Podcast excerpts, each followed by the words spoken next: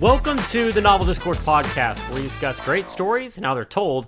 I'm Sam, joined by Webb. Andy continues to be out on paternity leave, continuing to try to be a responsible father. We were trying to be responsible on this holiday weekend. I hope you were responsible on this July 4th weekend. I, I didn't see any any accidents, any firework related accidents come across the the ticker from you, but uh, I just wanted to make sure you're you're doing good. I'm doing good. Uh, let me ask you this: Did Ezra Miller have any accidents this weekend? I was I was actually going to to make that joke. I was going to say we googled like Ezra Miller plus fireworks, and I didn't see anything come up. No no children or innocent women were harmed in the making of this holiday weekend. He's laying low either in Tokyo or in Germany, depending on what news source you follow. So yeah, the Ezra Miller watch continues to be on high alert right now the saga continues. I, I actually don't know if that's a good thing. I'm a little more nervous when it's quiet in the Ezra Miller world. Like, what's he planning next? I found this article the other day, I think by The Independent, that was just like a total rundown of everything that Ezra Miller's been involved with in the past like six months. And dude, some of this stuff I, I wasn't even aware of. Like, hit, hit he apparently, yeah, he apparently busted in someone's hotel, like some couple's hotel room uh, in Hawaii and threatened to quote unquote bury them. Oh my God. And a lot of his instances seem to stem from the fact that like he always goes into like public places or like someone's apartment and then asks to smoke. He wants to smoke a cigarette, and when they tell him no, he just goes berserk. Like a menthol cigarette or like a, a doobie. No, I think I think these are just cigarettes. Yeah. Oh my gosh. You probably have like a million bucks in the bank account. Just go buy it, a a cigarette. Come on, dude. Well, no, no, it's not that he. It's he's not that it's that he's trying to smoke their cigarettes. It's just that like he comes into people's houses and be like, "Hey, is it cool if I smoke in here?" And then they're like, "No, nah, man, I'd rather you do that outside." And he just goes nuts and then threatens oh. to kill them. Oh. It actually got him an acting role. I read this one. I forget what movie it was, but apparently he came into an audition and was like, "Hey, dude, can we do this outside? Because I want to rip a cig." And the casting director was like, "What a prick! He's perfect for this role." That's amazing. Like that that was the director's words verbatim. I did see a a recent Ezra Miller film come out on HBO as the new Crimes of Grindelwald or whatever it's called. The not Crimes of Grindelwald, the Harry Potter series, the Fantastic Beasts series. Um, it is hot garbage. I have said this before, and I will continue to say it that the Crimes of Grindelwald is probably the worst modern screenplay of any film that has that level of studio budget and, and things of that nature like that. You know, like Axum or The Room or anything like that. They, they don't have the the resources to make something good. The Crimes of Grindelwald had no business ever being that bad, right? And this movie is really bad as well. There's I won't I'm not going to get into spoilers because it did just come out like 2 weeks ago. Um so I guess I'll say that the first two scenes are so poorly written that by the end of the scene they don't matter at all like the outcome of the scenes, something happens to where you find out that the whole scene was just was just to like show you that somebody's evil or to show you ma- that magic exists. There's no it doesn't further the plot at all. Well, I guess actually, you know what? To avoid confusion, I'm just going to tell you what it was. There's a character that's mopping a floor inside a, a shop and they see outside their window this lady being harassed by three guys and they're basically just like, and Miller. it's really, yeah. Uh, actually, you know, like I said, Ezra Miller is in this film. He's the, you find out in the last movie that he's the son or the brother of Dumbledore, the secret brother of Dumbledore or something. I don't know. He actually killed in the first movie, and then they decided that he was alive in the second movie. So I'm not going to get into that. But anyways, so anyways, guys in his shop, he sees a woman is being harassed, and three guys come up and start harassing her in just the most campy dialogue. It's like, hey lady what do you think you're doing out so late looking all nice? And then she looks up and is like oh you're real tough. And he says oh i'll show you tough. I mean it is it is that bad. It sounds like the dialogue that would be in a cutscene for a nintendo 64 fighting game like the castlevania fighting game. It's just like so bad. But anyways this um, is a this is a harry potter spinoff? this is the harry potter spinoff that just came out. I'm so um, checked out on that. well anyway so these three guys come up and start harassing her and then the shopkeeper, who's a main character, runs out with his broom and is like, "Hey guys, stop!" and is like taking up for her. And then she pulls out a wand and does the spell to the back of one of them, the spell that makes them uh, stiffen up like a board and then fall over. she does that, and it basically shows that she's a badass wizard. And he's like, "Oh, you're a wizard." Well, then the guys all get up, and she's like, "Thanks, fellas," and they kind of like, uh, "You didn't have to go so hard on us." And you, it, you quickly realize that they know her, that they were in on it.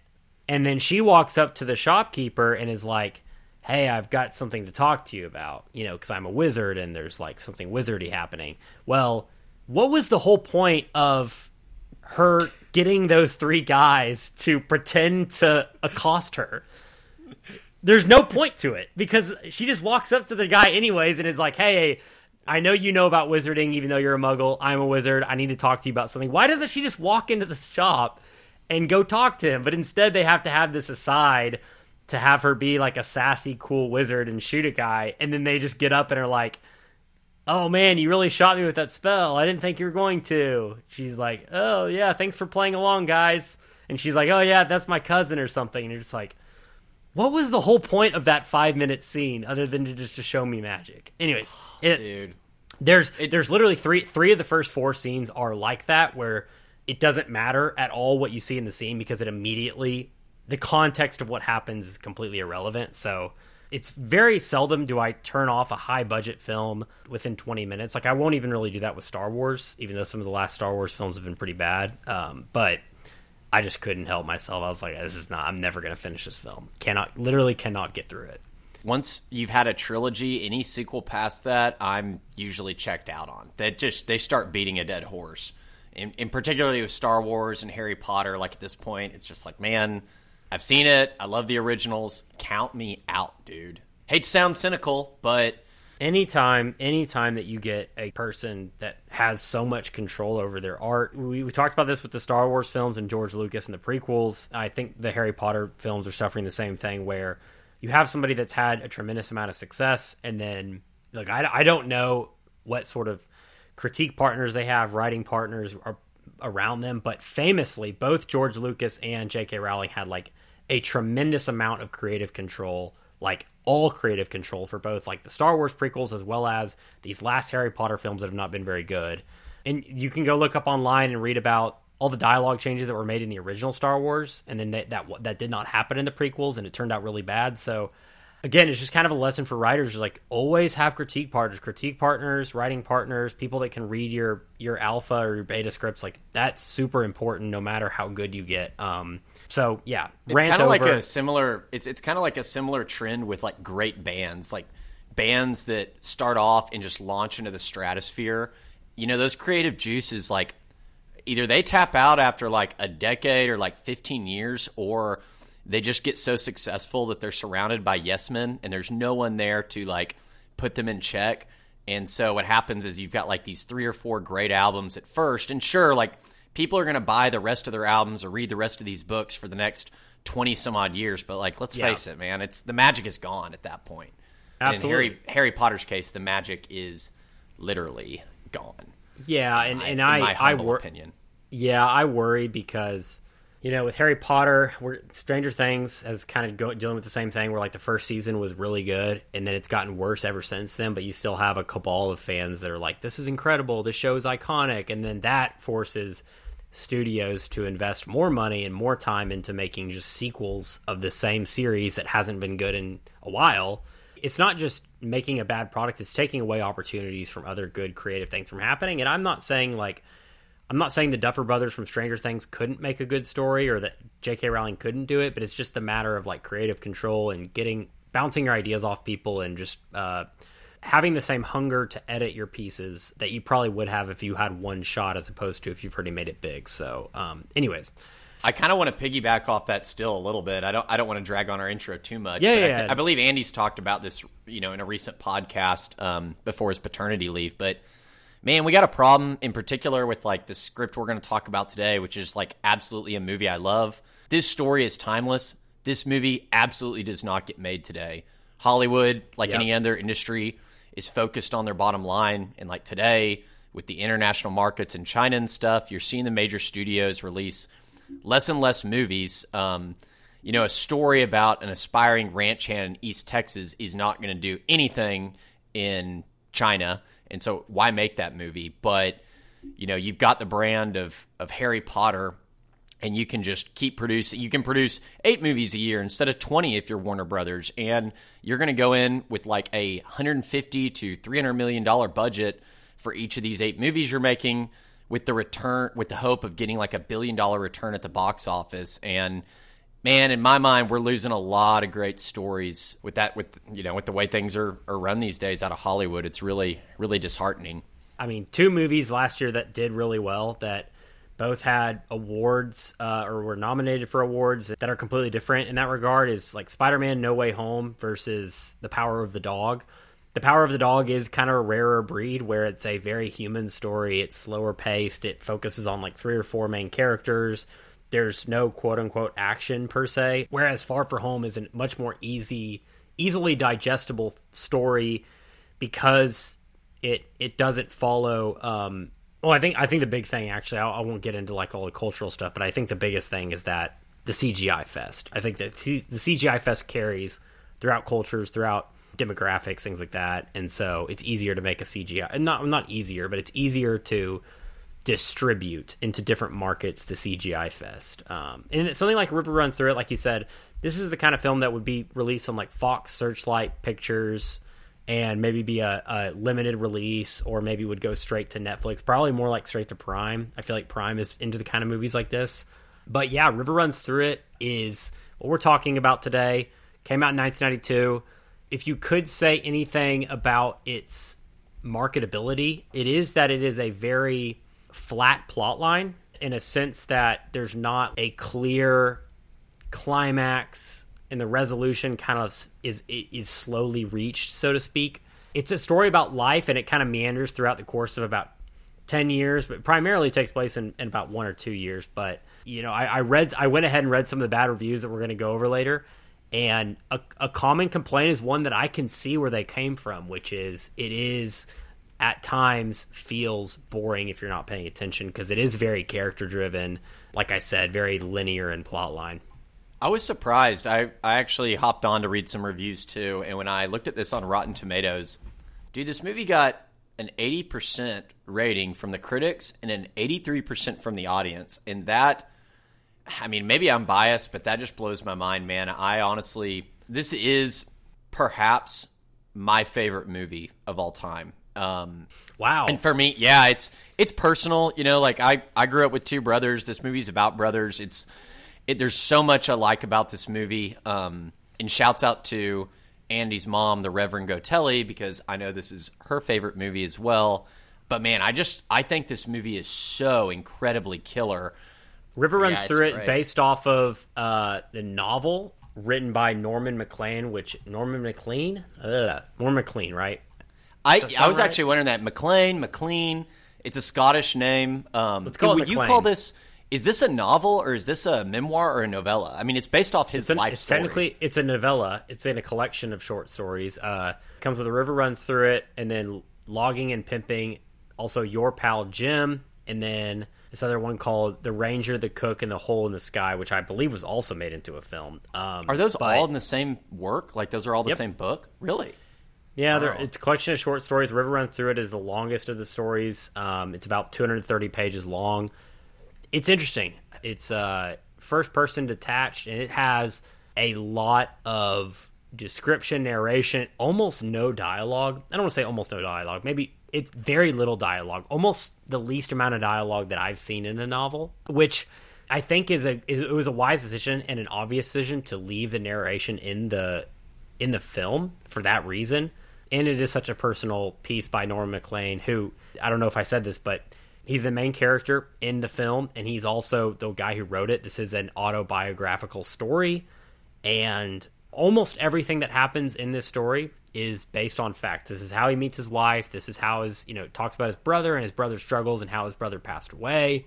All of that is included in this in this story, so it is extremely personal. There's a few small details about what he went through as a child and then his brother's passing that's that is a little bit fabricated for the purposes of the film to make it a little bit more digestible for the audience but for the most part the novel is almost identical to the film even down to some of the lines which we'll get into a couple a couple things I want to point out. Um, this is the movie that kind of infamously launched Brad Pitt's career.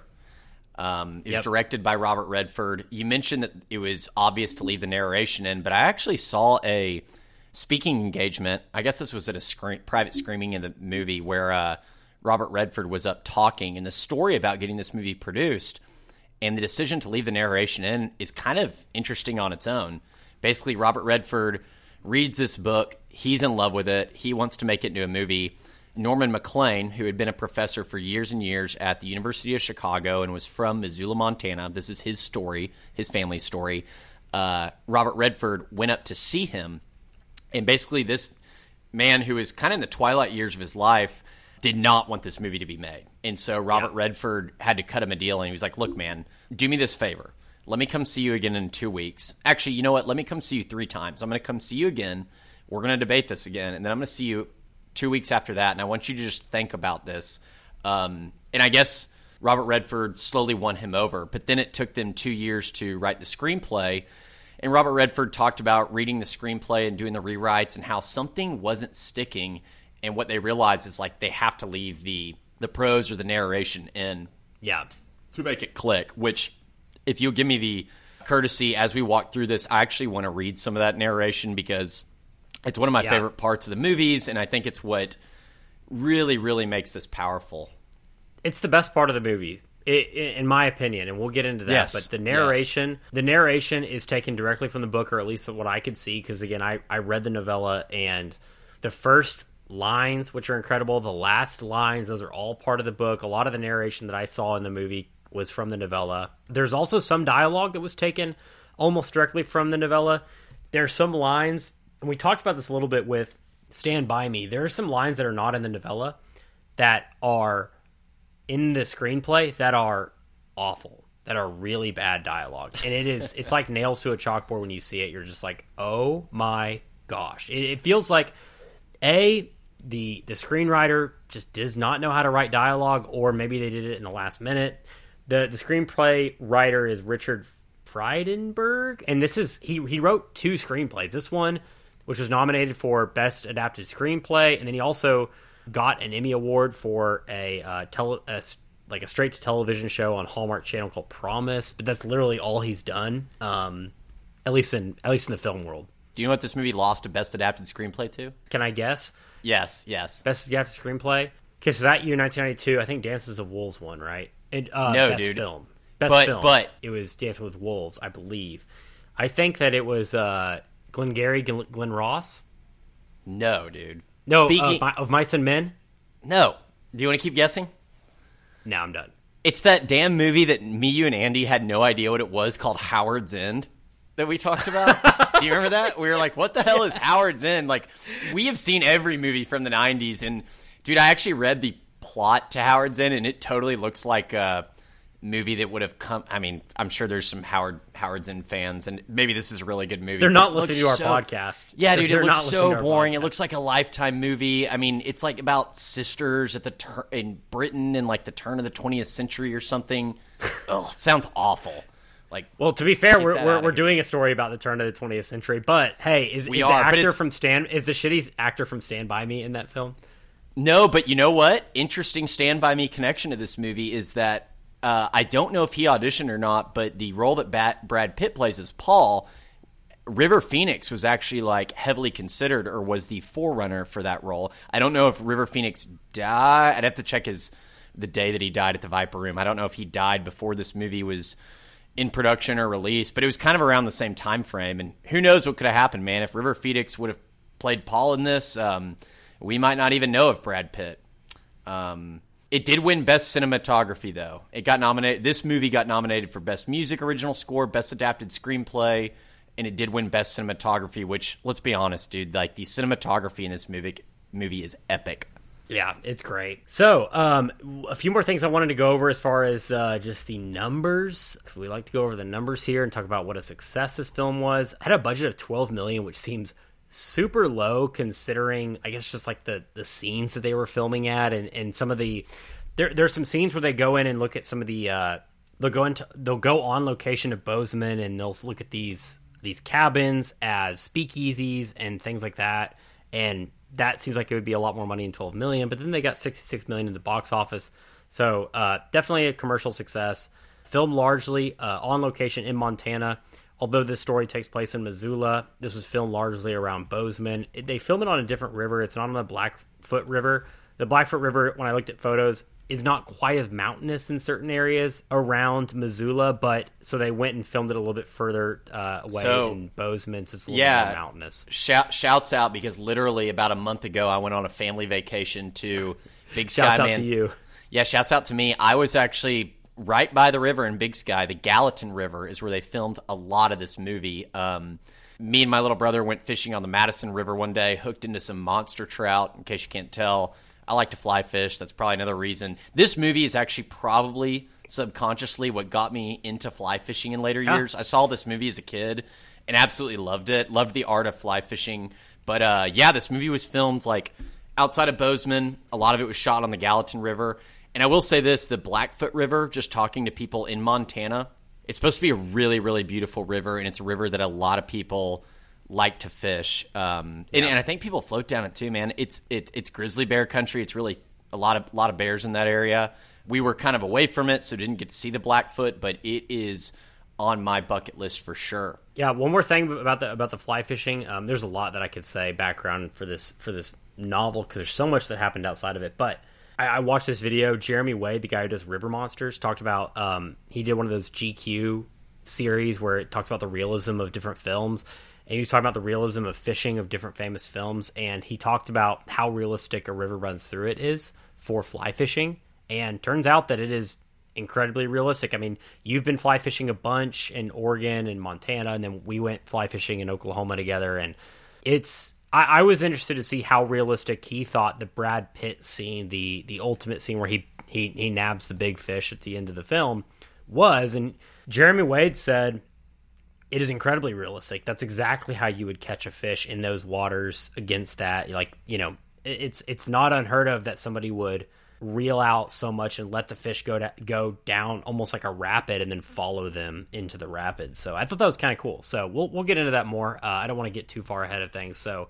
why don't you kick us off? Let's get into it. A, a river runs through it. based off Norman McLean's memoir of the same name. This movie focuses on the McLean family, which is a Scottish American family living in Missoula, Montana.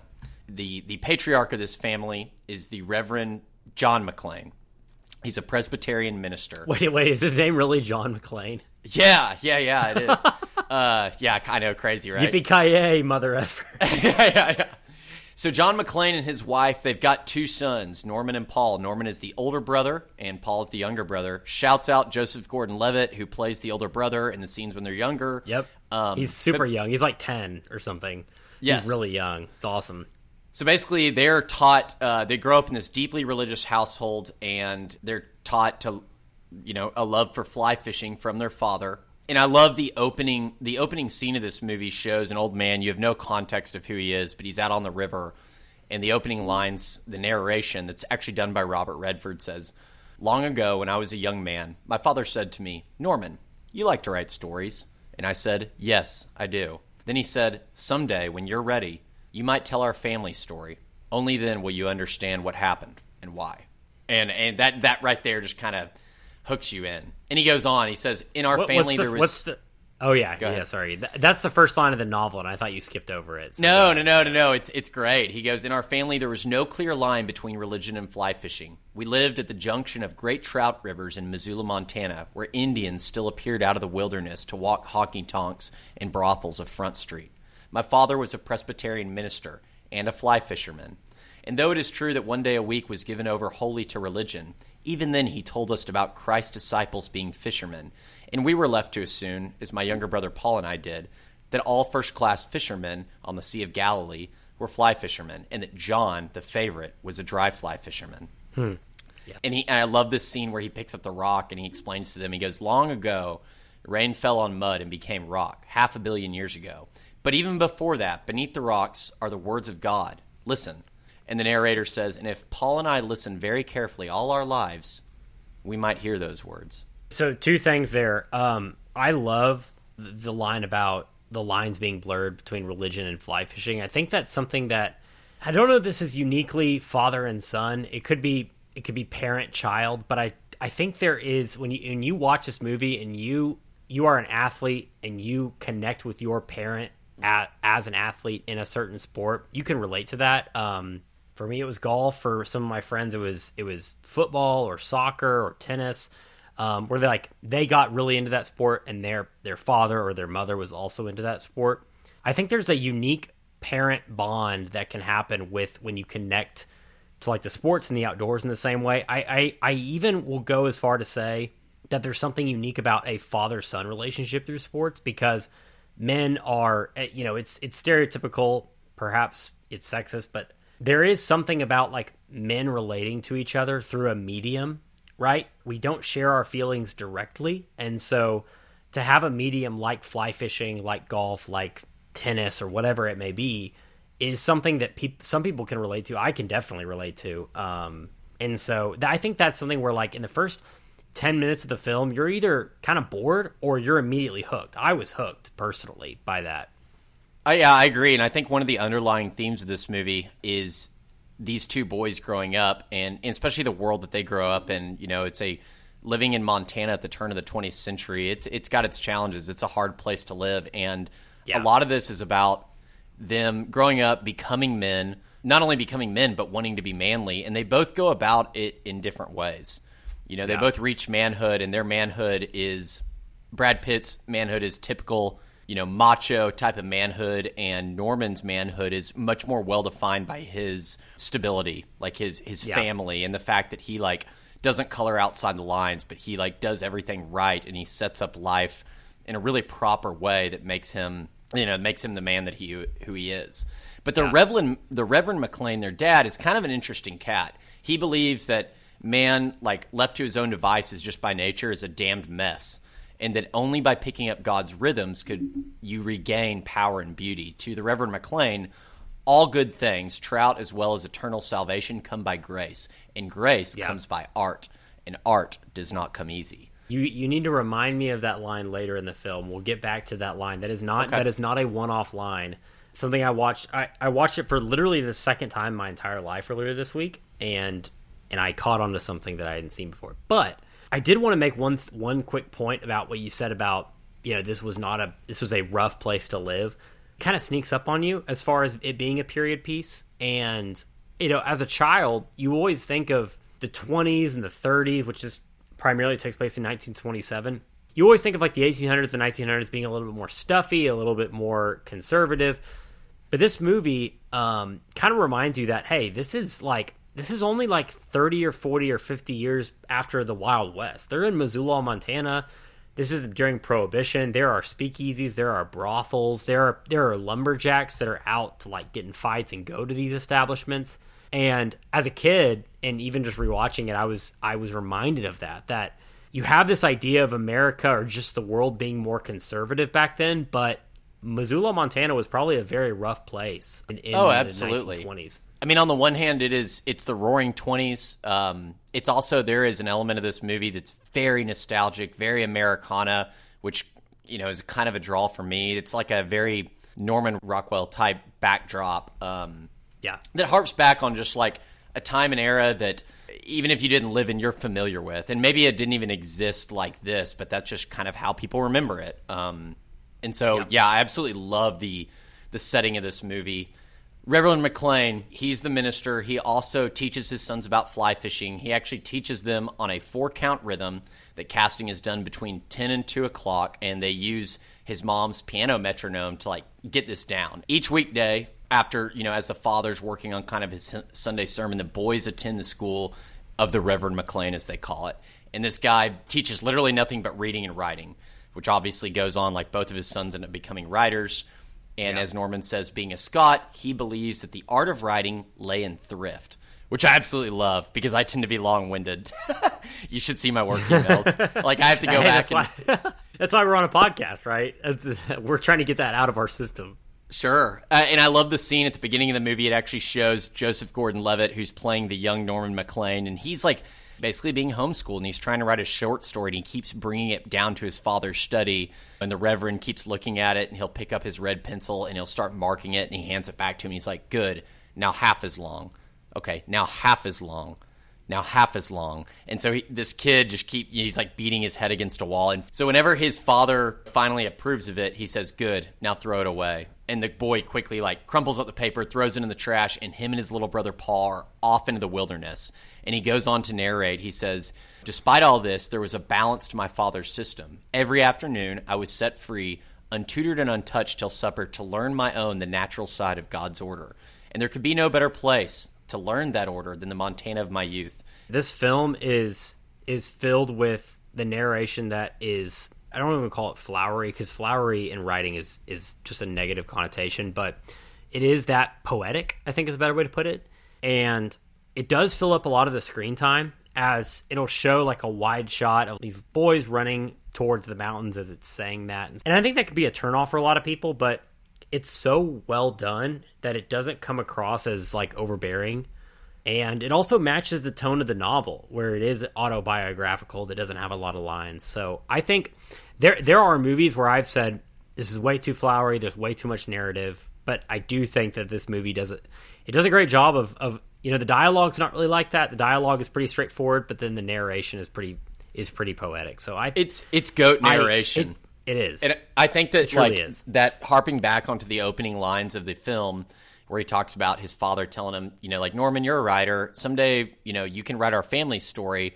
because only then will you understand what happened and why. It's just the narration in this, man. It sounds like it's got wisdom just like packed into a powder keg behind it. The words in in the poetic nature you could not I, I don't feel like if you were 24 years old you could write this stuff like this has to come from the pen of an older man who has been around the block a few times if you know what i mean but anyhow it goes on to show the boys you know they are left alone in the afternoons to go explore the nature like you know there are indians still on the frontier there are bears but their their father's system is kind of a yin and a yang like they are expect to adhere to these strict presbyterian principles but then in the afternoon they are just let unloose to go like figure out the world for themselves the natural side of god's order as norman puts it.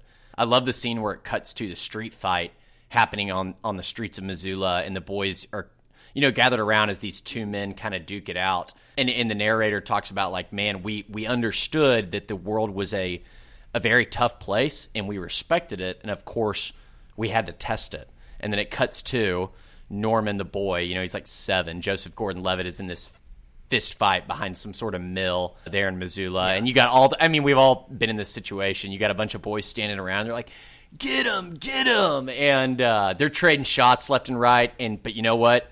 Younger brother paul has had enough. He sees his brother going toe to toe with this guy and he decides to jump in and start swinging. And that's when norman talks about paul's toughness. He's like man his toughness came from someplace within. His younger brother paul he just knew he was tougher than everyone else. And then it cuts to like arguably my favorite scene in the entire story which is finishing the, oatmeal. oats oh Dude, gosh oatmeal it's so is, like, good It's it is like arguably the best scene because it is it's and this film distinctly doesn't have like too much dialogue, too much narration, but this scene in particular is a great example of storytelling with very minimal words, and it sh- it gives you so much characterization of these two young boys. Oatmeal scene, so take it away. Well, I mean, it's it's basically you know they're gathered around family dinner. They eat their dinner at the table every night, and Paul, the younger brother, this is kind of when you start to realize just how stubborn he is. They're eating oatmeal, and Paul is absolutely refusing to eat it. And the Reverend McLean tells him, "Man has been eating God's oats for a thousand years. It's not the place of an eight-year-old boy to change that tradition." But despite how kind of intimidating um, and straight-laced that their father is, you know, Norman, the dutiful older brother, would have cleaned his plate, whatever but Paul's just not having it, and he stays up. I don't know if it's all night. He, I mean, he just sits in front of the table.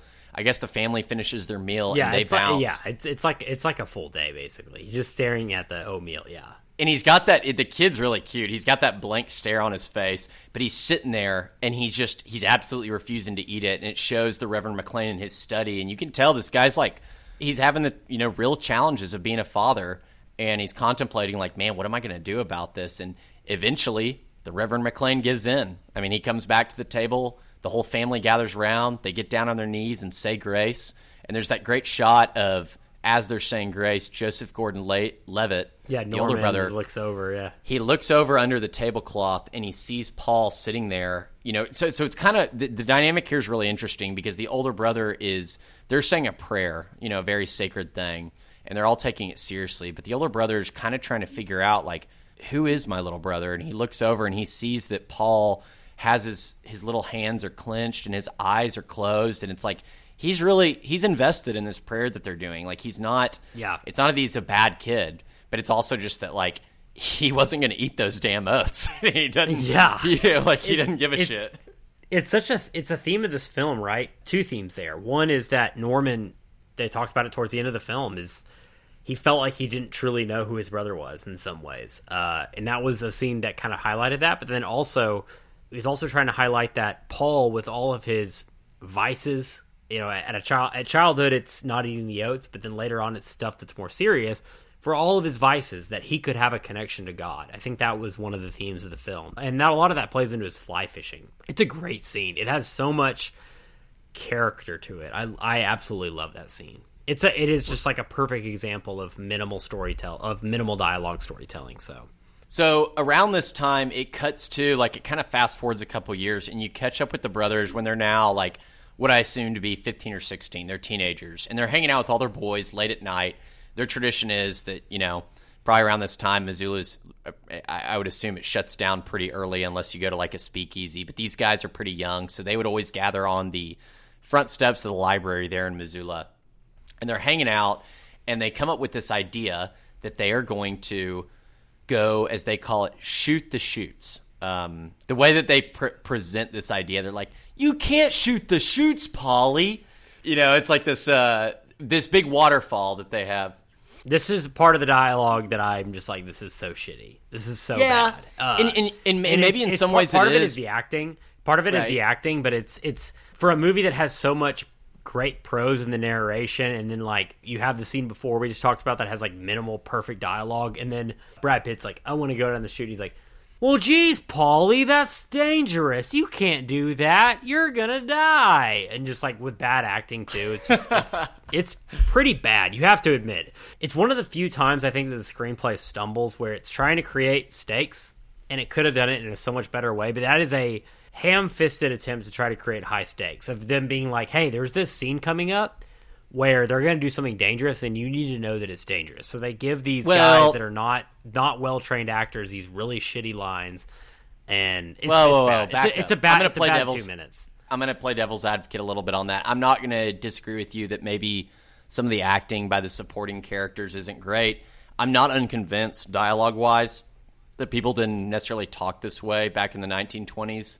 But also, this scene is a great catalyst for character development because you've already been introduced to the fact that Paul is very tough, he's very stubborn, but this is kind of the first time you see his his wild side. What essentially happens is that they come up with this harebrained scheme like late at night when they're hanging out with their boys that they are going to go acquire a rowboat and they're going to go down this I guess famous waterfall that's that's down around Missoula, Montana. And all their friends are arguing with them that like, hey dude, you really shouldn't go down that waterfall. It's it is not safe.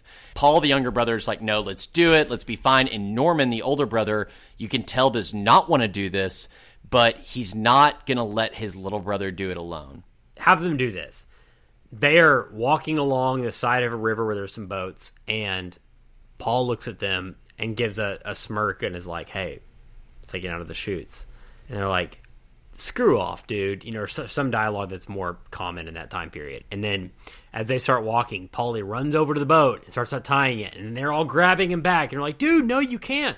Like something like that would be a lot more natural and would feel more natural than like your friend comes up with a bad idea and it's already established these are some hooligans that are like out late drinking and then for one of them to be like well geez paulie you can't go down that that's dangerous like that what i'm getting at is there are ways to circumvent the shitty dialogue and acting that are a lot more realistic and maybe maybe it involves putting the characters in different settings but yeah it's just different strokes for different folks I'm going to concede the fact that the acting may be bad. I'm not going to concede the fact that this is based off someone's life story, and this is probably how this episode went down, where they were staying up drinking. You know how teenage boys are. They came up with a bad idea.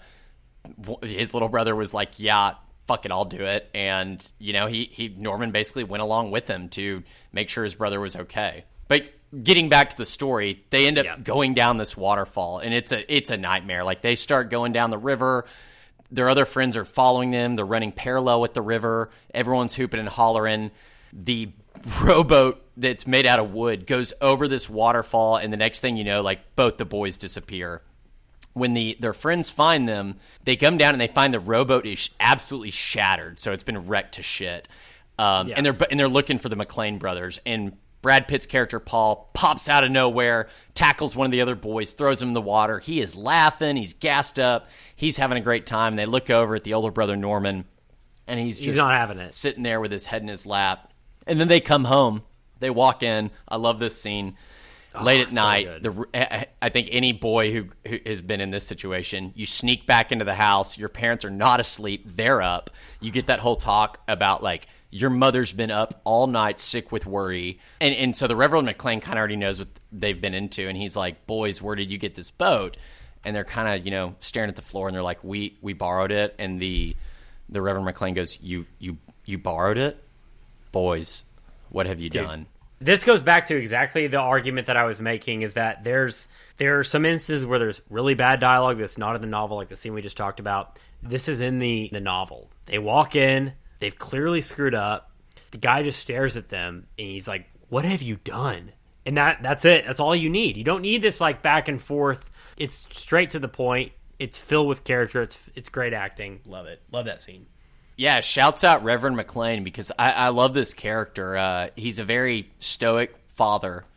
Um, he's very principled. You can tell he's a tough disciplinarian. He has certain expectations of his sons, and they know what those are. And so, like, there's not a lot that needs to be said. This isn't the type of dad who's going to lose his temper or hit these boys. He just tells them flat out, like, look, I can't believe you did this. You're going to pay off every cent of this boat.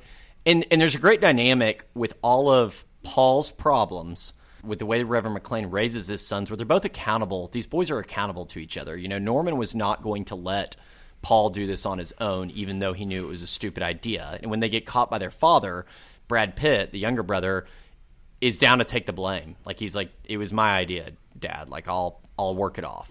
So they're both, you know, really good-hearted characters. But just like boys, you know, it cuts to the next morning, and Norman's obviously had a rough night. He does not feel good about what happened.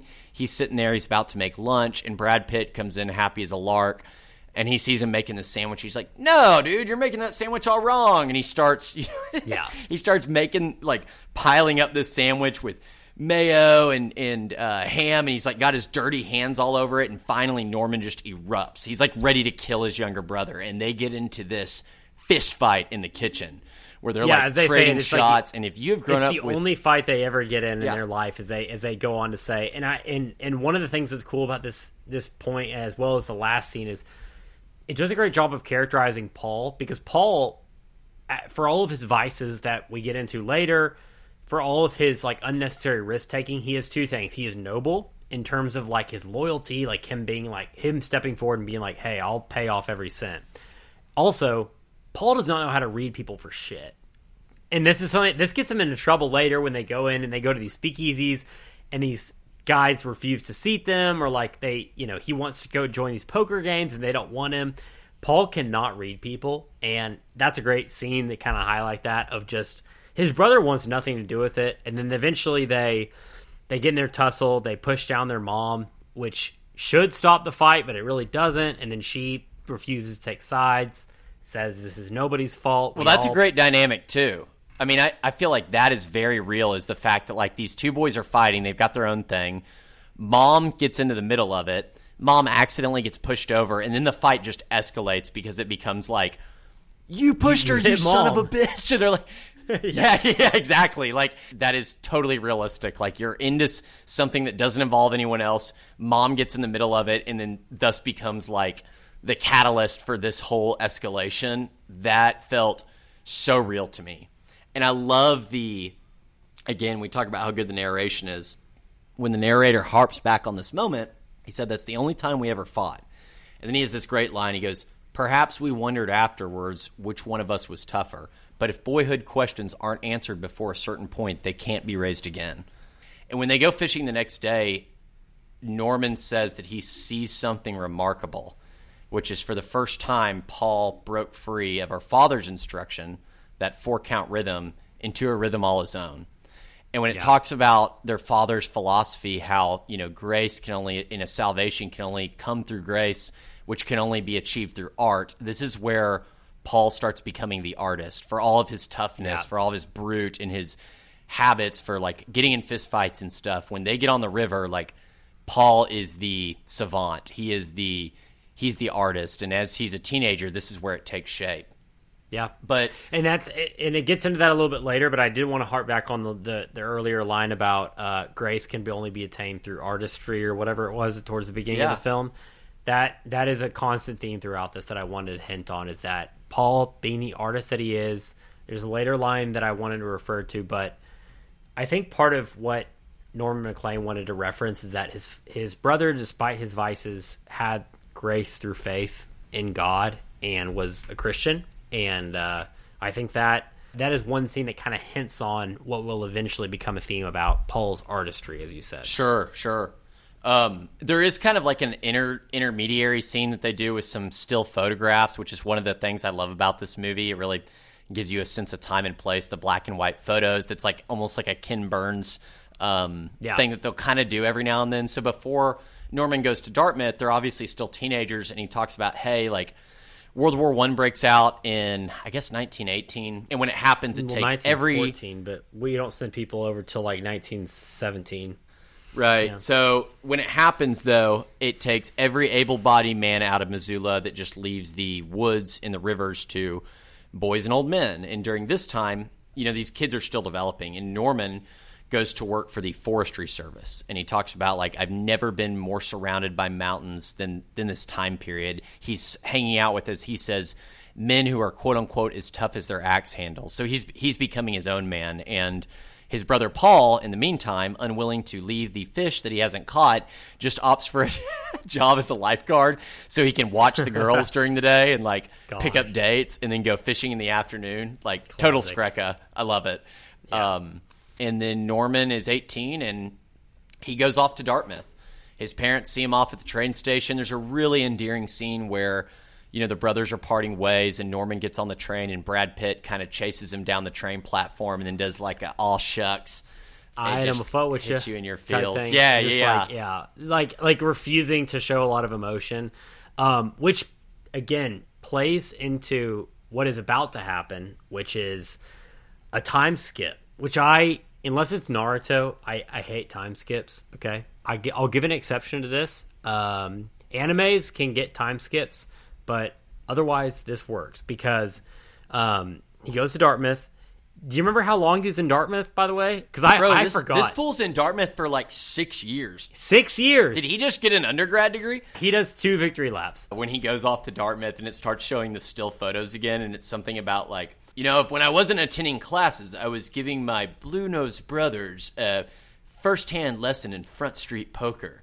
And it shows him wearing like this goofy ass hat, and he's hanging out with the uh, with all the boys in the frat house, and they're just playing cards. It's a very, um, I don't know, something about it's very very endearing.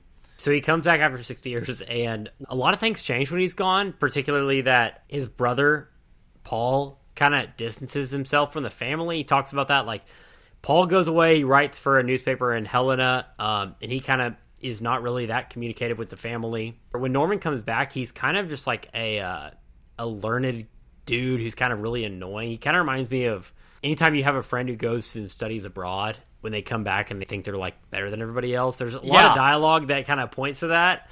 Um, particularly when he meets his, his wife later. Um, it's subtle, but I think that from a line perspective, as well as from an acting perspective, I do think that when Norman comes back, he acts just the right amount of like shithead.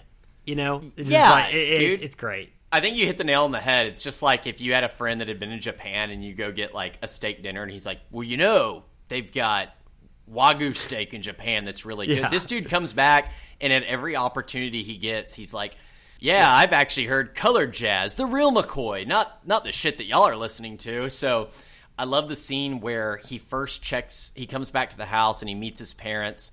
And a couple things happen here. One, he's getting ready in his room and his mother comes upstairs and he says, "Do I look thin, mom?" And she goes, "Do I look old, Norman?" Um, one thing I noticed, like rewatching this, is that these people are supposed to be Scottish American, and I love the fact that this is a turn of the century story, and they've got a lot of pride with that like old world connection.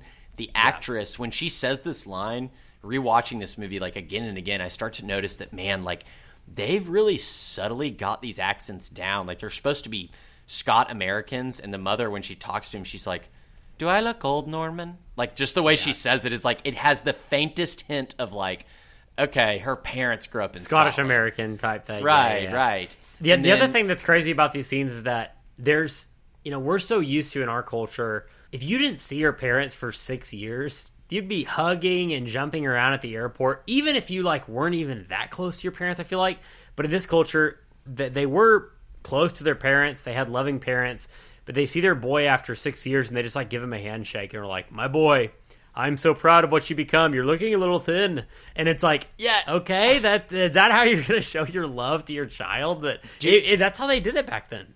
Man, speaking of the subtleties in the acting, like I know you're harping on some of these supporting actors for being shitty, but I really think like the subtle Scottish accent was great and the fact that when Norman is coming back on the train for the first time there's this great scene and this is such like a micro mannerism that the Reverend McLean does where he's like approaching on the train he sees his parents in the platform uh, assuming first time he's seen him in 6 years and his dad starts to wave at him and then like composes himself yeah. it's really really cool it's um, subtle yeah yeah it's super subtle but you're it's one of those things that you, you pick up on if, if you watch this movie a couple times. So I, I, I mean I think the acting's really strong. So but... very soon after they they have this scene where basically um, Paul doesn't meet them. Paul does not come back to the house and see Norman when he first gets home, which I'm sh- you know Norman doesn't really try to show it, but it affects him a little bit. So Norman goes and sees him in St. Helen and visits him in his office and this is another place where you see that subtlety. And this is, I think, this scene in particular,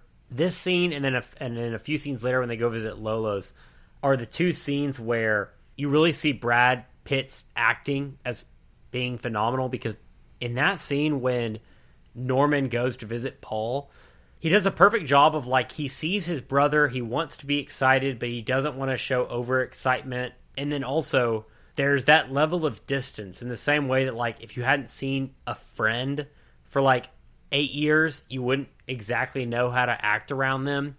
And it's so subtle but he kind of refuses to embrace norman and then he like asks if he wants to have a drink and then norman's like kind of scoffs and is like oh i don't want to you know drink this early as if that's like a really weird thing to do. And then you can clearly see that Paul's kind of embarrassed and he's like, come on, man. And then Norman feels weird that he doesn't do it. So he finally does.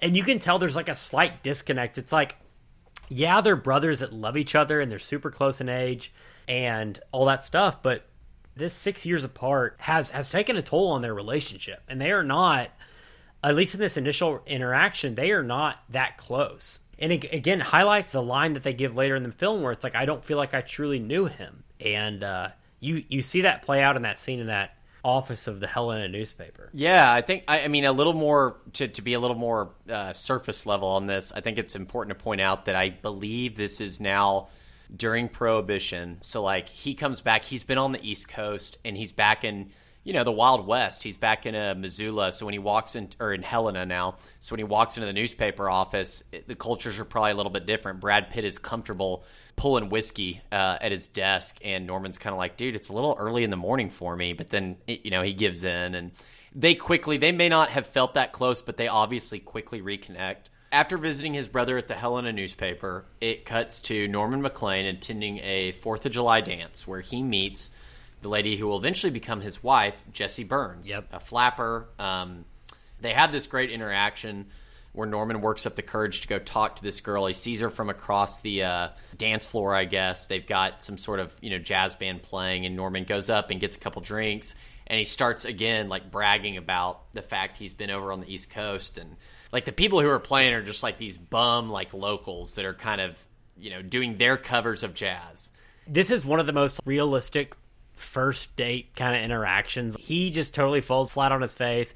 She doesn't really reciprocate well, and then so he has to save it and just basically ask her to dance, and uh, it's a really weird interaction. It's it's a very realistic interaction. I feel like I'm gonna I'm gonna butcher the name of this, but I, w- I wish I had written this down. When he goes and brags to her, he's talking about how he's seen God, I Louis Armstrong maybe. Uh, I think it's Greenwich Louis Armstrong, Village. Yeah. he's like I've seen you know what he described. He says color jazz, the real McCoy, not like Paul. You know Whiteman and the Clicquot Club Eskimos, and the girl looks at him and she goes, "My mother loves." Paul and the Clicquot Club Eskimos. she she's literally offended. She's actually offended at him, and he's just like, whatever. and he ta- and then he takes the drink from her and like they kind of they end up they end up getting together. And I love when he calls her later at her house uh, the great scene where that's a great you know line he uses to get her to go out. He's like I was thinking I could come over and listen to the Clicquot Club Eskimos with you and your mother. And she reciprocates. Yeah. she laughs and is like okay. So this Yeah. is where Norman hits it off with Jessie Burns. And shortly thereafter they go on a double date with Paul to Lolo, Montana, where the hot springs are. There's this speakeasy that has like illegal gambling and prostitution, except for Paul brings a Cheyenne woman, Montecita. He brings this, you know, Indian woman. In the novel, they talk about during this time period how Indians who weren't on the reservation typically lived on the outskirts of town by like a slaughterhouse or something. And the whole thing about Montecita, it, it goes into this a lot more in the book, but she is like, dude, she is a troublemaker. Like she loves getting Yeah. Paul to fight over her for other men. She's like the you know the the proverbial chick you take out who like flips someone off and then you've got to like go get punched in the face because of it. But because Yeah. Paulie's a brawler, like he lives for this. And she's a great dancer. They both are. So I think one of the cool things about Paul is that he does have that machismo and even Jessie Burns, like when they go out on the double date and Paul and Montecito get up and they start dancing very provocatively in the middle of this jazz club. Not only does Jessie kind of look at him with like, you know, some eyes. She's like, man, you're. She it, she kind of implies like, dude, your brother really is a catch. This guy's got a lot of vigor. He's got a lot of personality. But they're also causing a scene, and eventually, I think a fight breaks up. A fight breaks out, and first, but not the last time, Norman gets a call from the local jail, and he's got to go bail Yep. Paul out, and he's sitting in there with you know this Indian girl, just hungover from the night before. And while he's there, the desk sergeant basically talks to Norman and is like, "Hey, dude, like." You know, your brother's not just like get. He's he says something like, "We've been picking up him up a lot lately." And Norman, you can tell this is news to him, and he tells him like, "Dude, your brother is behind um, on his debts in this big poker game at Lolo Hot Springs, and you know this is not a place where people just get in fistfights. Basically, like you don't want to be behind in that. It's a bad game. place. Yeah. And Right. this is one of the few times that the movie takes a, a slight turn away from what they do in the novella or what I imagine happened in real life. Because in real life, he got pulled over for like drunk driving, like a drunk driving accident or something like that. Um, so the idea that he was with a an Indian woman and he stuck up for her or whatever and then punched a guy, that kind of adds a little bit more nobility to I think what he got arrested for. But I think in real life or in the novella, um, he got arrested for just more just general debauchery, right? Um, and we're about 45 minutes into the story at this point, and this is really the first time that the stakes have kind of been raised. That you get a sense that there's some trouble brewing. Because before then, it's just really about like a story of two brothers kind of going about their life. There's subtle hints that Paul is like a risk taker, but it doesn't really get beyond that. And then it's this scene where it kind of establishes that like, hey, Paul is in is in with some bad people, and so it kind of turns the narrative into it adds more stakes and it kind of gets you a little bit more interested at this point. after this, you know, it kind of shows Paul and Jessie's courtship brewing, and eventually he gets close with her family. They're Methodist. That's like a big deal. They're Scots.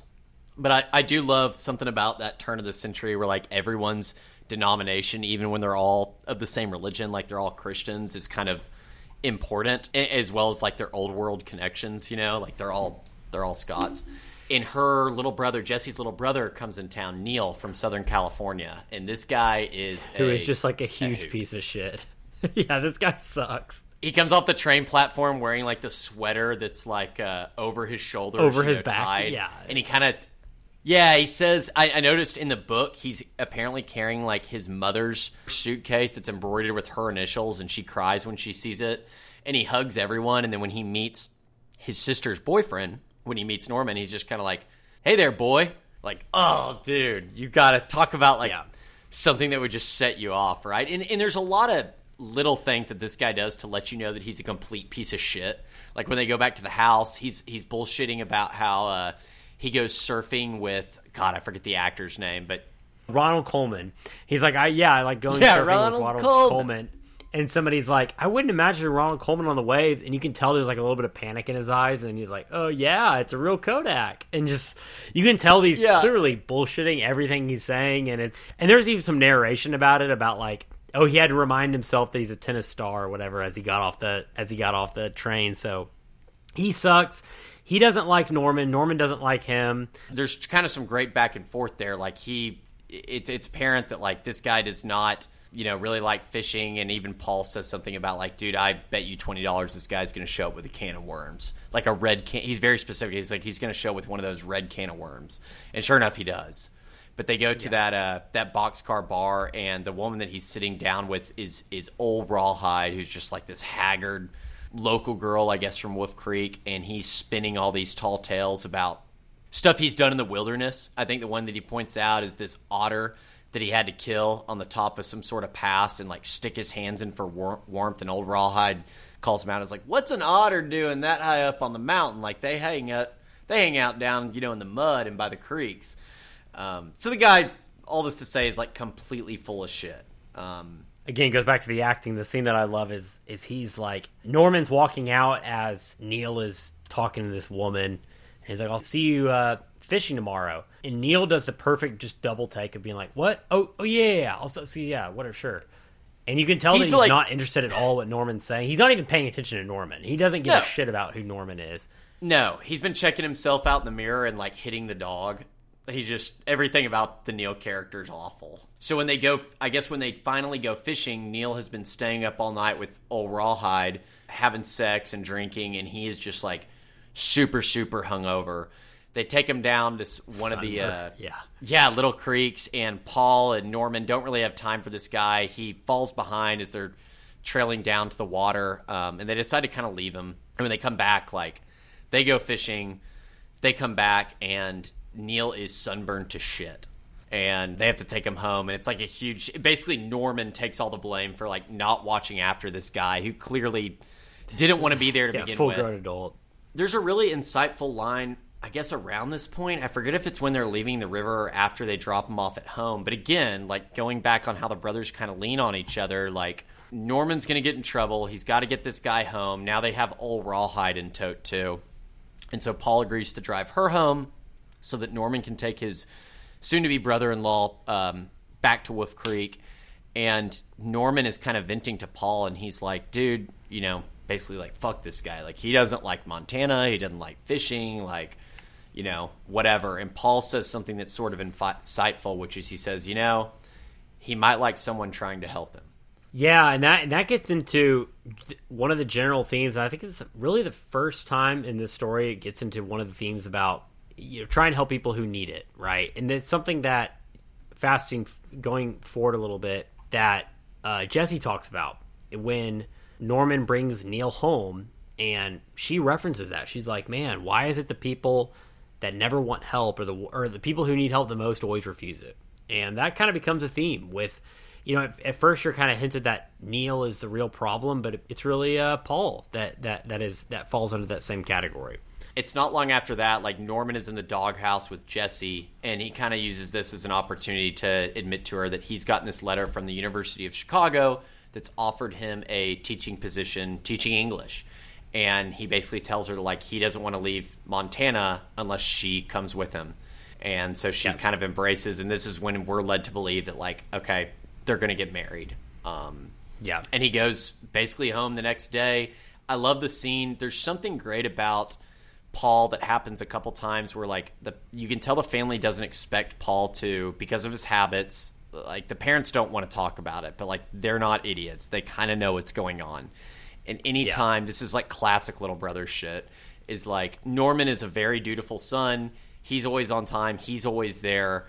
Um, and whenever Paul comes in late, or whatever, everyone he lights up the room. You know, I love the scene where they're at some sort of picnic and Norman's there, and then Paul rolls up in a car, the party's already going on, but as soon as he sees his mom, he like picks her up and twirls her, and it really kind of like yeah. She she like is very fluttered. She's like, oh, like can't can't believe it. But then he immediately picks up horseshoes and he's playing with his dad. And like similarly, you know, after this, they're all sitting at the family table, and it's just Norman and his parents and Paul. I guess they've agreed to go fishing for like another time, and Paul just kind of comes in late, and you can tell like the parents are so happy to see him.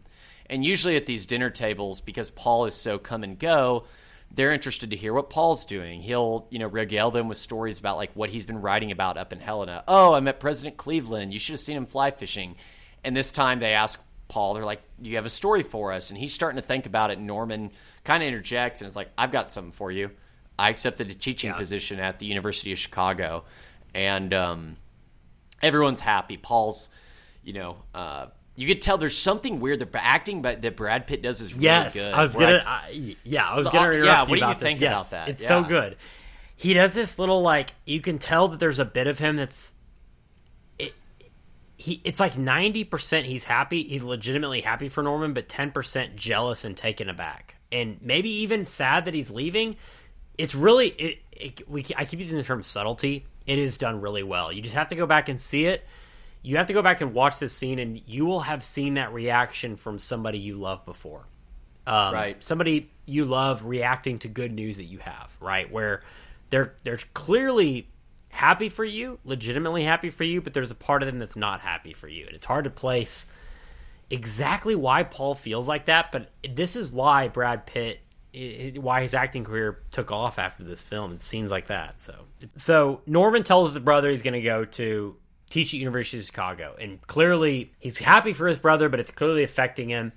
But then they decide to kind of have one last hurrah and they and uh norman goes and sees paul at a bar. I think it's the same bar that they go to with neil and at that bar norman has the boilermaker which is i didn't realize it was a cocktail but it's probably like one of the most disgusting cocktails in the world it's just a beer like a stein of beer and then you throw a shot of bourbon into it and drink it at the same time which sounds nasty norman's getting drunk and his brother Paul, who's clearly kind of affected by Norman's news that he's going to Chicago, has to drive him home, and he decides to make a detour. He goes to Lolo's.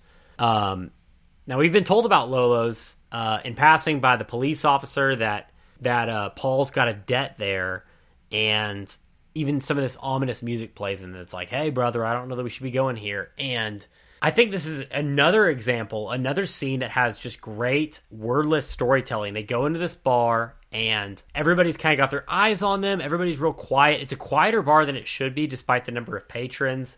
And Brad Pitt's character, Paul, again, just kind of has this like confidence that he always has when he enters the rooms.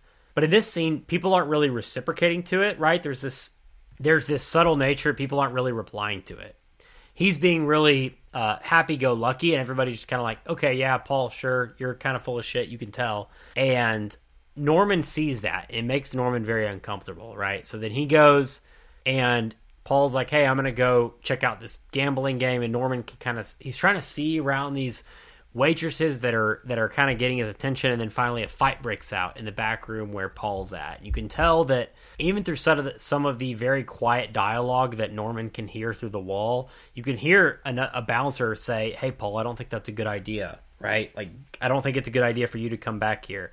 So there's a lot of subtle hints that Paul has been here before, that he knows these people. They don't like him because he doesn't pay his gambling debts. Um, and then they go out to the car after they get kicked out of the bar. Paul throws the keys at Norman, and he has this twinkle in his eye, and he's like, "Hey, I'm gonna, I'm gonna go. I've got hot hands. I can feel it tonight." And Norman is just like, "Dude, we've got to get out of here. There's no way." And it's so you've got the scene where they pick up Paul from the jail, but this is the first scene where you see like the total depravity of Paul's nature. That you see firsthand that he's in with the wrong people that are truly a rough crowd, and that Paul has no chance. That Paul really is an addict, right? This whole scene where they go to this speakeasy is it is just it raises the stakes just a little bit more. It shows you the total depravity of Paul and maybe a little bit too late in the story it really shows you how much troubles Paul's in um, with these folks, but it, it does a great job of just kind of showing the audience uh, just how bad these these folks are that Paul's in with, and uh, it does it it does it through again minimal dialogue. You don't you don't hear like there's no there's no bouncer or any mob boss that walks up and says these really menacing lines. It's just it's a lot of people looking rough looking at them hatefully, and then the scene where he gets literally kind of tossed out of the room, and that's all you need to know to know that these people are up to no good. It's an environment you can tell Norman is very uncomfortable with. Um, like you said, like the characters in there are much more rough than anyone he would have met at Dartmouth or just hanging around Missoula. He he kind of realizes for the first times the depths of trouble that his younger brother is into. Yeah. They agree though before before Norman drives off that I guess they're going to go fishing in the morning.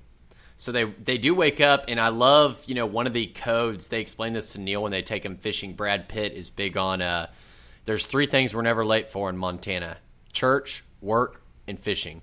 I believe in the book it talks about how Brad Pitt's character or Paul, um, even though he did have this drinking problem, he never drank while he fished. Although it also says in the book that beers don't count as drinking which I think is great. but come hell or high water, whatever Paul gets into the night before, he's going to be there in the morning. And sure enough, they all agree to meet up. It is both the brothers and their father, who's gotten a little bit older now. Um, and they show this by when they go down to the river and they're approaching the big water. The Reverend McLean says, Hey, I'm going to stay on the high ground and like kind of go down this way. And the brothers are, you know, suit for yourself. And Paul turns to Norman and goes, "Let's fish together today." So they go down to the river, and Norman is actually for the first time he's the one that's reeling him in. He keeps catching these big fish, and Paul is asking him, you know, what are they biting on? And comes across the river. Norman shows him what they're biting on. It's this Bunyan bug, and uh, Paul ties one up. And the next thing you know, Paul is, you know, he's being the artist that he is on the river. He's doing this thing called shadow casting, where he's casting the fly line close enough to the water to quote unquote make a rainbow rise, and he hooks up with a hog of a trout. This thing's so big that when Paul hooks into it, he can't reel it in, and he actually ends up falling into the river and being pulled downstream. He's keeping yeah, that fly line tight. It.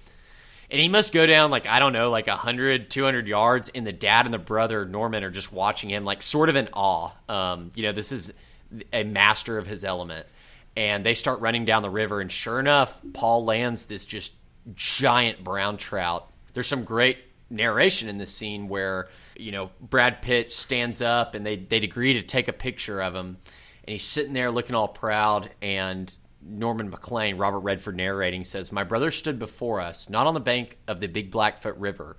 But suspended above the earth, free from all of its laws, like a work of art. And I knew just as surely and just as clearly that life is not a work of art and that the moment could not last, which I love. And yeah. he continues and talks about like it, it, really. I think Sam, to your point about how this movie possibly like maybe the climax isn't good or it wraps up too early. Like that narration literally leads into Norman saying, "Life is not a work of art. I knew the moment couldn't last." And he says, "And so when the police sergeant awakened me in the morning." just before Jessie and I left for Chicago, I rose and asked no questions. And basically, yeah. uh, he gets the call that Paul has been beat to death with a butt of a revolver and his body is dumped in an alley. And Norman has to get driven home by the police and tell his mother and father this. Uh, yeah. Really sobering scene. I do want to say I love how they don't show that. I know we talked about this when we were harping on Jaws, but there's there's it's great that like it's to- it would be totally unnecessary if they show him getting beat to death. We don't need to see that. We don't at all. No. Like it's not it's not the p- purpose of the film, right? There's very little dialogue in that whole scene where Norman has to tell his parents. In fact, like the mom hardly says anything. She just walks upstairs, and then the father just oh, basically oh, turns around so and shaken. is like, "Which which hand was broken? It's his right hand." And it doesn't really I forget if they say this outright in the film or if it only says in the novel, but the implication is that he went down swinging, that he was fighting off his assailants the whole time, that he refused to go down with a fight. That's why his hands were broken. He's throwing punches, right? So um, funny you say that because that's kind of what I always thought. Um, that's what it says in the novel. Uh, is that what it says in the novel? Mm-hmm. Because yep. I have not, I have not read the novel, but it, kind of in prepping this, I'll say, you know, there's that whole scene where the father, what he really asks, he goes, "Is there anything else you can tell me?" And Norman goes, all the hands in his all the bones in his hand were broken. Yeah, and then he, and then the he says which, says which hand. Yeah, which hand? Yeah, I always thought that the right hand meant that he went down swinging, but one of the things that I had read was that the right hand was his fishing hand, and that it indicated that someone who killed him knew him like fairly well. No, it's, Uh, which which- it said he went down swinging. Okay, yeah, that's kind of what. I always thought, and that and that that Because you definitely see, aligns you see the father. The father's character. right hand is facing the camera, and when he says that, his father like forms a fist a few times with his hand, kind of being like you know forming a fist. I think that kind of is another lead on to that. The movie wraps up pretty quick from there. Uh, narrator talks about how like the father struggled to basically he, he kept asking Norman in, in the subsequent years if he had told him everything. And finally Norman says to his dad, he goes, Maybe all I really know about Paul is that he was a fine fisherman and the Reverend says, You know more than that. He was beautiful. Yeah. Um two two which, things man, there. It just I yeah, I love that.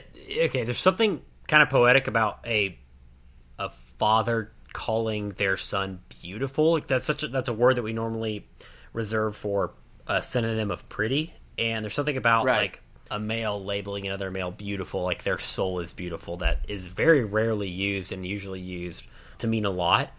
And then the other thing is that scene kind of ties into some of the first scenes that I was I was talking about, where his his artistry as a fisherman had transcended just uh, like something other than just being a fisherman. That it, that it was it was the only thing that he knew about his brother is that he was truly an artist, and artistry is how you get grace, and that kind of again ties into the idea that grace is how you are a Christian in in, in Presbyterian, and so he is he had the grace, he had the artistry, he had the grace of God. Uh, right. despite all i think that it's one of those things that one harping back on your point about the father's use of the word beautiful like you know this is an old time family right? Like this this father was probably born in the 19th century and he's he's very stoic. So for him to say something like that it, it, there's a lot of weight behind it I also think that you know you harp back onto these those opening lines about how their father's belief was that grace and eternal sal or that eternal salvation is achieved through grace and grace is achieved through art. So despite all of Paul's problems, like one of the things that I think it's very obvious that the Reverend McLean really admired about his youngest son is that he was an artist when he was on the water. And there's a good tie-in for the theme of this movie when it cuts to the last. Uh, we kind of go from here to fast forward. Norman is sitting there with Jessie Burns, who's now Jessie McLean, and their kids, and they're at one of the Reverend McLean's last sermons, not long before his own death. yeah, And Norman's narration kind of talks about how like Paul was, even though we didn't talk about him from then on, like Paul was never that far from my father's thoughts. And the father's sermon, you know, you're you're asking God, we are willing to help, Lord, but what if anything is needed? For it is true, we can seldom help those closest to us. Either we don't know what part of ourselves to give, or more often than not, the part that we have to give is not wanted. And so it is those we live with and should know who elude us. But we can still love them. We can love completely without complete understanding. I mean, talk about talk about putting a bow on this thing, dude. yeah, yeah. I think I think the theme of the movie is that there are people that are going to reject help that you should still give them unconditional love, and that's all you can do. That's kind of the theme. That is what they're trying to sell in this movie. There's a, there's a lot of other I would say topics, but I Yeah. that's the theme, right? So let me ask you this: um, We have wrapped up the film. I mean, it ends with one one other scene where uh, it shows the old man McLean fishing, talking about his We life, can and he we says, can get to that here in a second. Oh, yeah, let me let, read let, us just say that. Let's just Yeah. say this because there's, there's a few cool lines. I don't know if you have it pulled up, but it's it's really good. I've got it pulled up. Do you mind if I read this? The narration of Norman McLean, Robert Redford comes in and says, Now nearly all of those I loved and did not understand in my youth are dead, even Jessie. But I still reach out to them. Of course, now I'm too old to be much of a fisherman, and I usually fish the big waters alone, although some friends think I shouldn't. But when I am alone in the half light of the canyon, all existence seems to fade to a being with my soul, in memories and sounds on the big Blackfoot river, river in a four count rhythm, and the hope that a fish will rise. Eventually, all things merge into one, and a river runs through it. The river was cut by the world's great flood and runs over rocks from the basement of time, and on some of the rocks are timeless raindrops. Under the rocks are the words, and some of the words are theirs. I am haunted by waters. Yeah, I'm haunted Oh, by waters is so good because it's like a sudden stop of just like because it doesn't it almost doesn't even fit the tone of everything else. Um, Dude, it's, so awesome. melancholy. Like It's he's so the- melancholy. that idea that like even his wife, like Paul, the Reverend, like all the all the boys that he used to hang out with in the library, like everyone's gone. And this old man, this dinosaur who's lived past his prime, is still out there on the big Blackfoot, even though he probably shouldn't be. Um, and he's still harping back on the lessons that the the Reverend McLean taught him about how to like listen carefully and you, you can hear the words of God running through the natural world. It really gives me chills. We spent way too much time on the plot. We're not gonna have time to go do bad reviews or anything like that because there's not many, honestly. Sure. Uh, things that I maybe would harp on. Uh, we talked about the dialogue, which I think at times, very not many times, but there are times when it's clearly it's just the screenwriter left to his own devices, and they get they they try to get to the point way too fast, a little bit campy. A lot of the bad reviews I kind of agreed with in the sense that a lot of them were like, "Man, this movie's kind of boring." And it doesn't get to the point. A lot of people said it was pointless. And I don't think it was pointless at all, but I do I could understand why somebody if somebody wasn't quite paying attention to act 1, wasn't glued to it, that they would find it boring and I can also understand why somebody wouldn't be glued to act 1. And that is because it doesn't grip you. It it, it really doesn't. I don't think I love the scenes with the children. I think they were necessary. I think there's two ways you can do this, and I and and I'd, I'd love to hear feedback on this. Um, one idea is you can do what Remember the Titans did. Remember the Titans opened with a funeral, and I think Big Fish did this as well. Have a funeral be the opening scene. Have some of the narration be the funeral, and don't show who died. Right? Because there's also a few scenes with Norman who you're supposed to that implies that he's in danger. There's a scene where he goes down the rapids. There's the scene which we didn't talk about where he goes with Jessie when they when they go off onto the tracks and they go through the tunnel where the train's coming because you know that it's Norman narrating you you know he's not you know the train's not going to come right it, but it but it tries to make you think that and so I think having an opening scene where it's a funeral kind of implies that there's like this inherent stakes of somebody's going to die who is going to die that's one way to do it the other way you can do it which I think maybe would fit the tone a little bit more is you open with Norman going to go get his brother out of jail, Paul, the first time with the when he was defending the Indian woman he was on a date with.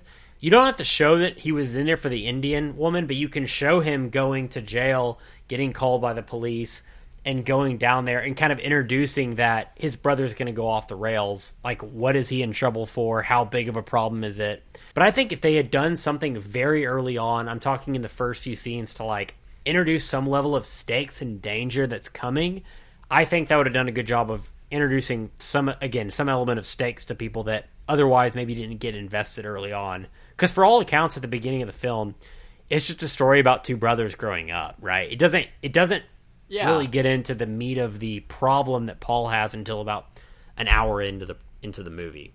So I I don't know. I I actually you know, I love this movie so much. I didn't even think about rewrites. And I will say this a, a couple points. One, you know, there's some movies that open with a funeral, like your uh, Remember the Titans. I think this movie's kind of unique, and if you've seen it a couple times, maybe this is lost on you. But I truly believe the first time you watch this movie, once the story gets going and it's obvious that Norman is the protagonist, that like an older Norman is the one narrating it, I yeah. don't think the first time you watch this movie, I think you see the opening scene with the old man on the river, and I think the movie begins and you totally forget about that guy. So when it circles back to him at the end and everything comes full circle, it's a great payoff because it's a really beautiful like way to tie it together. And I truly believe by the time that scene rolls around, like you had kind of forgotten that's where the movie begins. Or, Kind of like Stand by Me. Stand by Me kind of yeah. the same thing. Yeah, man. Um, and I don't know. I think for people who need a little bit more sensory overload, like they need some gunfights or explosions and stuff, that like maybe this movie doesn't do it for you. For me, it it it, it does everything. I think that it is. I, I will concede that maybe some of the dialogue is corny, but other than that, like I, man, I don't know how much I'd change about this. I think it's it's really well done, and the narration yeah. that puts everything together at the end just absolutely kills. I would be interested to get your thoughts on kind of that that that one line. Eventually, all things merge into one, and a river runs through it.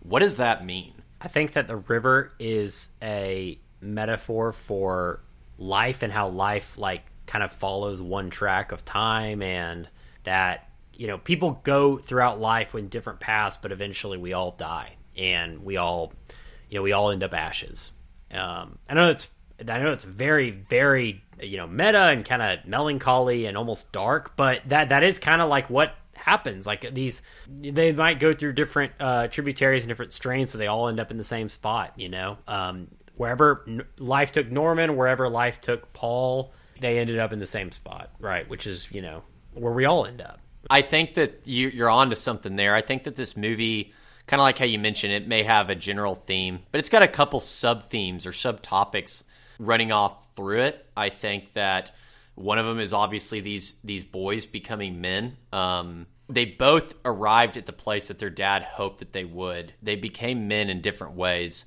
Like I said, Norman's you know manliness is very traditional. It's done against the backdrop that he is invested in these different institutions, you know, like family and the church and stuff. Whereas Paul's manhood is kind of defined as the fact that he goes against those establishments.